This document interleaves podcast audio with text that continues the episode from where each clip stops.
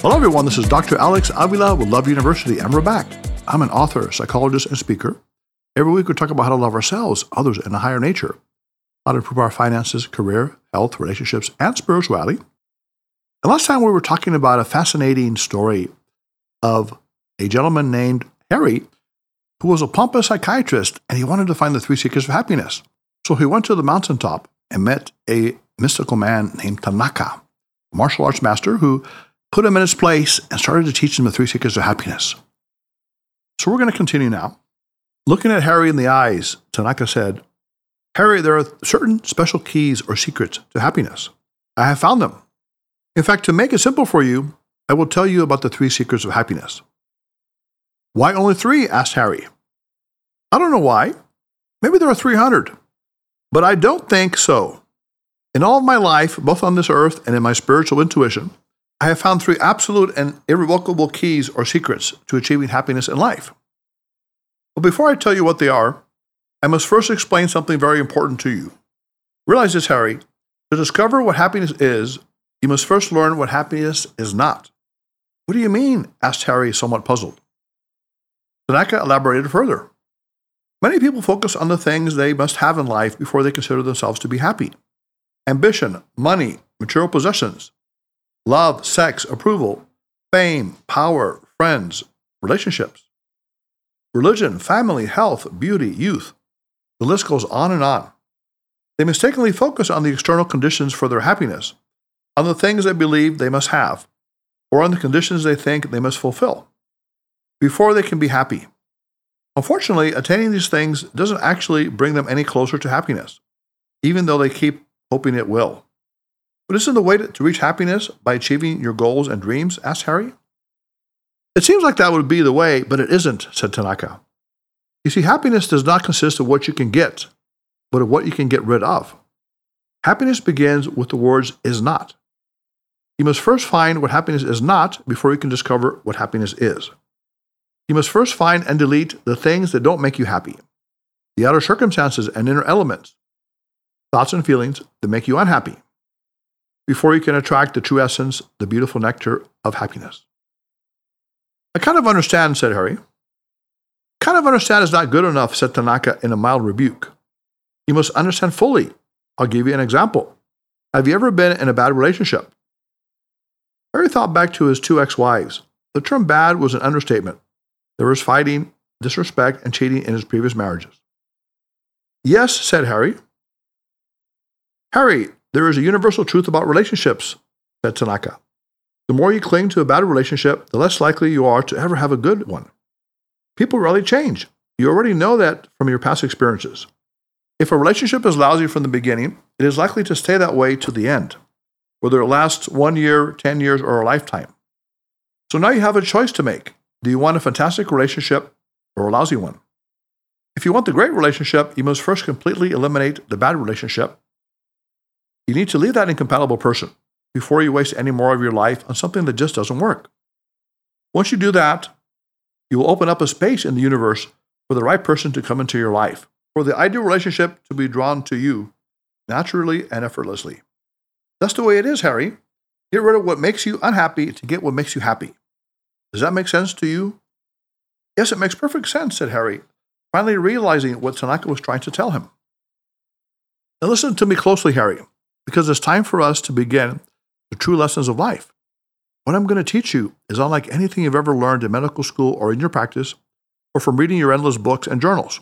What I'm about to show you are the real secrets of happiness from a universal and eternal perspective.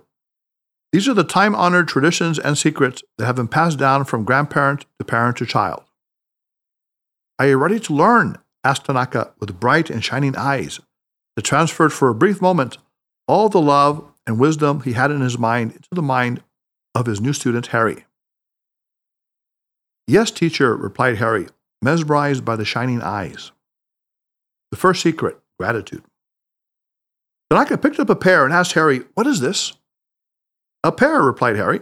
No, idiot. You call me idiot again. I didn't call you an idiot, Harry. I used the word idiot. A word has nothing to do with the real you. It is only made up of letters, a man made creation. There are no words in the ultimate end of life. The only reason you reacted with anger is that you associated yourself, your value, and self esteem with that word. You believed that I was calling the essential you an idiot, that I was devaluing you in some way, making you seem inferior. In reality, I wasn't devaluing you because, in the higher sense, there is no you to devalue. The real you is something higher than a word, a label, or a concept. I know what you're getting at, said Harry, as he felt his confidence rising again. Was well read in the areas of esoteric philosophy and semantics. He could argue with the best of them. You're talking about me being part of some sort of cosmic consciousness, where I'm part of the whole of humanity, so I become egoless. Is that what you're talking about? Not quite, Harry, said Tanaka, as he sensed that Harry wanted to engage him in a petty verbal battle. When will he learn? thought Tanaka. Now is the time. Words will always fail you, my friend, continued Tanaka. Words only carry part of the truth. Yes, there is such a thing as a higher or universal sense of self. It goes beyond your very limited ego, which you call yourself. But you can't define it with mere words. You see, the verbal concepts you have in your mind, the ones you've learned from books, have very little to do with this ultimate self, the superior mind.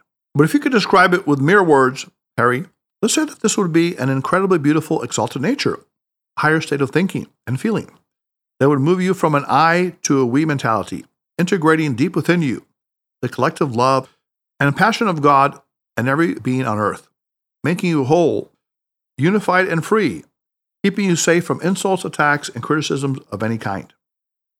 As Tanaka spoke, he could see that Harry was drifting into deep thought, relaxing his mind, opening it up to new possibilities. This was good, thought Tanaka. I could go on for hours on this topic, continued Tanaka, but that is a lecture for another day. Let's proceed now with the truth of today's lesson. You asked me about the secrets of happiness, and I said there are three. I will start with the first secret gratitude. Gratitude is the feeling of overabundance in the present moment. It is expressing a feeling of thankfulness for all that God has provided, not just to you, but to everyone and everything around you. When I asked you what was in my hand, you said pear, and you were only half right. It is actually a gift from the universe, a miracle from God blessing to us at this very moment. A pear, sustenance, food, life, and is all ours right now. I know feeling grateful is important for happiness, said Harry, but it's often so hard to do. I worry endlessly about many things my practice, my lover, my children, my friends. I feel overwhelmed most of the time. Many times I can't seem to enjoy my life, although I'm very financially successful. Many would say I'm also quite successful in my personal life as well. Harry couldn't quite believe how open he was being with Tanaka. He was rarely that open with anyone. Even his lover, Jane, often struggled to get Harry to communicate the things he held deep inside. But Tanaka's gentle and accepting ways made Harry feel like he could say anything. Harry knew he could speak from the heart in Tanaka's presence. Harry, I know exactly what you're feeling, you're thinking, said Tanaka, as he paused for a moment, softly stroking his long flowing hair. That's precisely why gratitude is so important. It brings us back to the present moment. You see, many of us don't live in the now. We live in constant expectation and worry about the future. We live in the disappointments and regrets of the past. In the meantime, we forget the sweet pleasure, the wonderful sensations of the present moment. Yes, I understand what you're saying, said Harry as he took in a deep breath of fresh air and enjoyed the warm sun on his skin. I've read the popular books on living in the now. It's a great idea, and it sounds wonderful on paper, Living in the now seems like such a difficult thing to do in the real world of problems, deadlines, and time pressures. It's not difficult at all, Harry. People just seem to make it that way. Try this. Look around here in my garden right now. Find something you like, something you find appealing, no matter how small or seemingly insignificant it may be. Go ahead, let your eyes wander, and tell me what you have found. Harry looked around and found an interestingly shaped rock with a pretty color that he liked. This rock here, I like the way it looks, said Harry. Good, said the police Tanaka. Now thank the rock for being in your life. Go ahead, thank it. Harry felt silly doing this. Come on, I can't talk to a rock. If I do, I'll be as crazy as you are, and then I'll lose my license to practice medicine. I'm only joking, Tanaka. Don't take me seriously. Why should I take you seriously? asked Tanaka with a twinkle in his eye. You already take yourself too seriously as it is. Now, Harry, give yourself permission to act a little crazy once in a while. Think about some of the great people who have been called crazy in our world. Einstein, Edison, Gandhi, Mother Teresa, Madame Curie, Florence Nightingale, Martin Luther King. They all thought differently, and some people at the time thought they were crazy or weird. But look at how much they contributed to the world. So, Harry, be a little crazy now and thank that rock. Okay, thank you, Rock, said Harry, without much conviction at all. He wasn't fooling anyone, and he knew it. No, you're not really being grateful, scolded Tanaka. You're not putting any real effort into this. You didn't even look the rock in the eye. What? Are you kidding me? Rocks don't have eyes.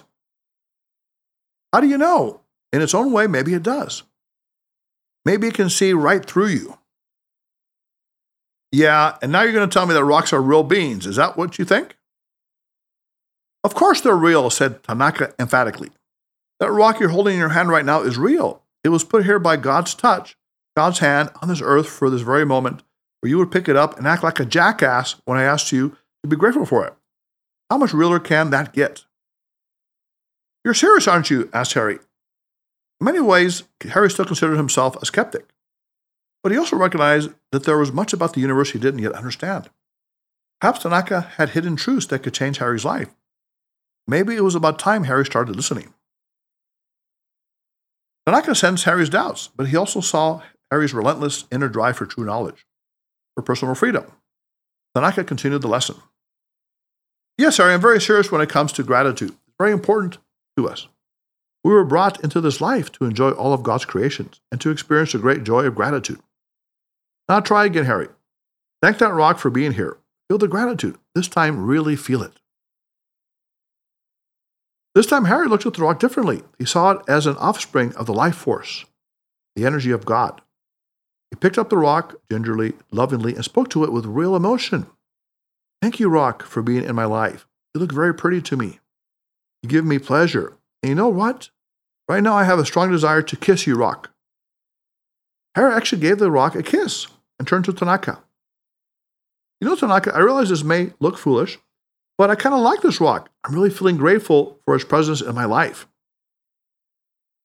Harry, you are kind of crazy, said Tanaka as he slowly shook his head. I didn't tell you to kiss a rock. It's dirty. That's really disgusting. But you told me. Tanaka interrupted him with booming laughter. Again, you're taking things too seriously, my friend. Yes, it's wonderful that you felt grateful for the rock and that you wanted to kiss the rock.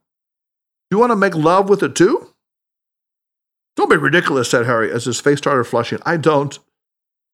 Let's be clear about this, explained Tanaka intently.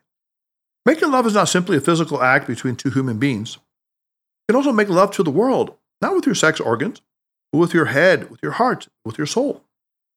Look at that gorgeous bird over there, perched high on, up on that tree with those beautiful feathers. How majestic and serene.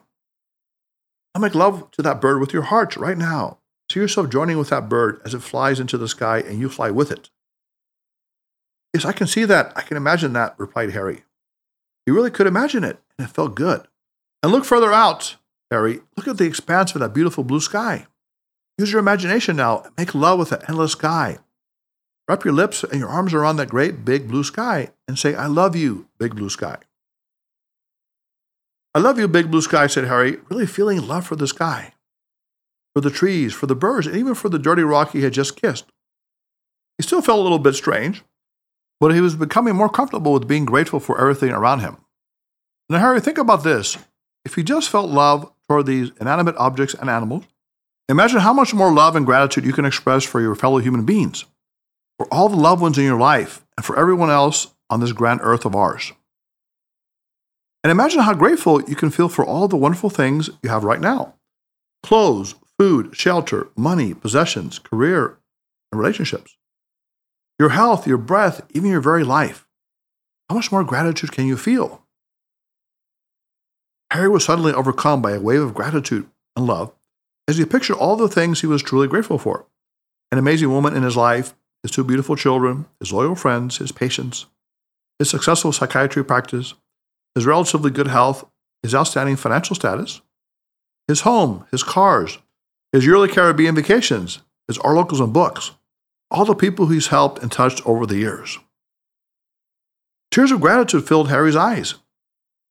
Yes, I am grateful, teacher. I see what gratitude truly is.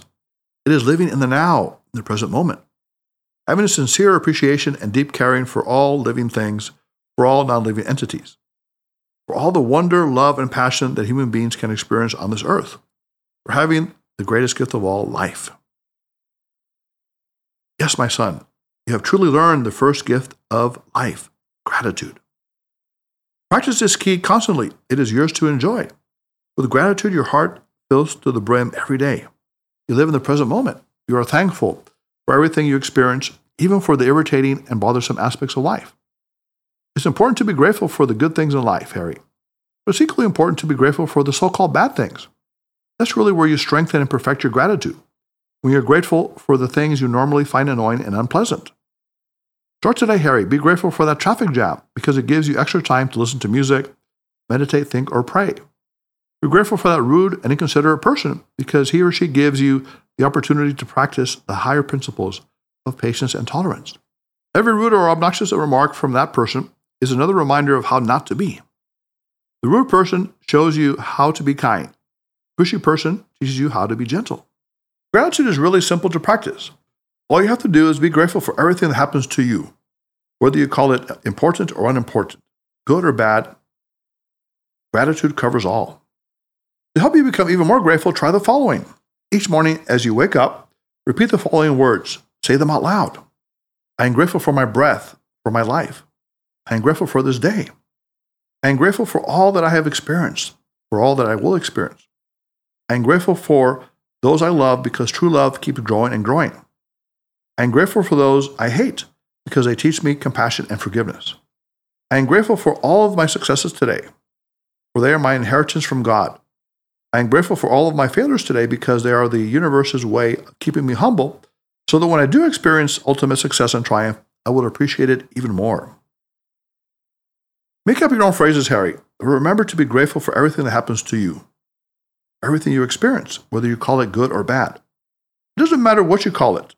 Gratitude doesn't discriminate between things, it doesn't distinguish between events.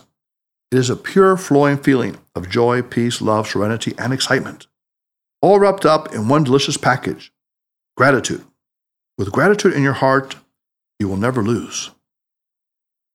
So, Love University students, this is our first secret of the week the story of the three secrets of happiness. To be grateful means that you give thanks for everything that comes to you from outside you, whether it comes from your loved ones, your friends, acquaintances, perhaps even strangers. You're on the side of the road, broken down with no cell phone service, and someone comes to help you out of nowhere, and then they disappear like an angel. And of course, you can give thanks to your higher nature, whether you call it God, spirit, or nature, that can help heal you, rescue you, give you the great benefits of life. And research shows that people who keep a gratitude journal, write three things they're grateful about every day, have 40% better sleep and 30% less depression. So, Love University students, try it this week. Every day, take out a piece of paper or a notebook and write down three things you're grateful for, whether it's your family, your friends, your body, your financial situation, your career, everything around you, nature, and even your very life. This will raise your mood and also help you realize that you have great potential to achieve anything you want in life. So, love your University students, if you want to be on a future show, if you want to comment on today's show, we have a show idea. You can reach us at 310 226 8090. Visit us at loveuniversity.love. You can write to us at loveuniversitylove at gmail.com. You can download the podcast on Spotify, SoundCloud, Podbean, and iTunes. You can like us and follow us on Facebook and Instagram at Love University Podcast, and also follow us on Twitter at Love University Podcast. You can also pick up a copy of the book, The Secrets of Happiness, at Amazon.com. A slim but also very inspirational book that we're talking about. So until next time, this is Dr. Alex Avila. Go out this week and have a grateful week. Practice the first secret of gratitude, and your life will be uplifted and your love will be very deep. Put away your notebooks, your iPads, your phones. Class is now dismissed.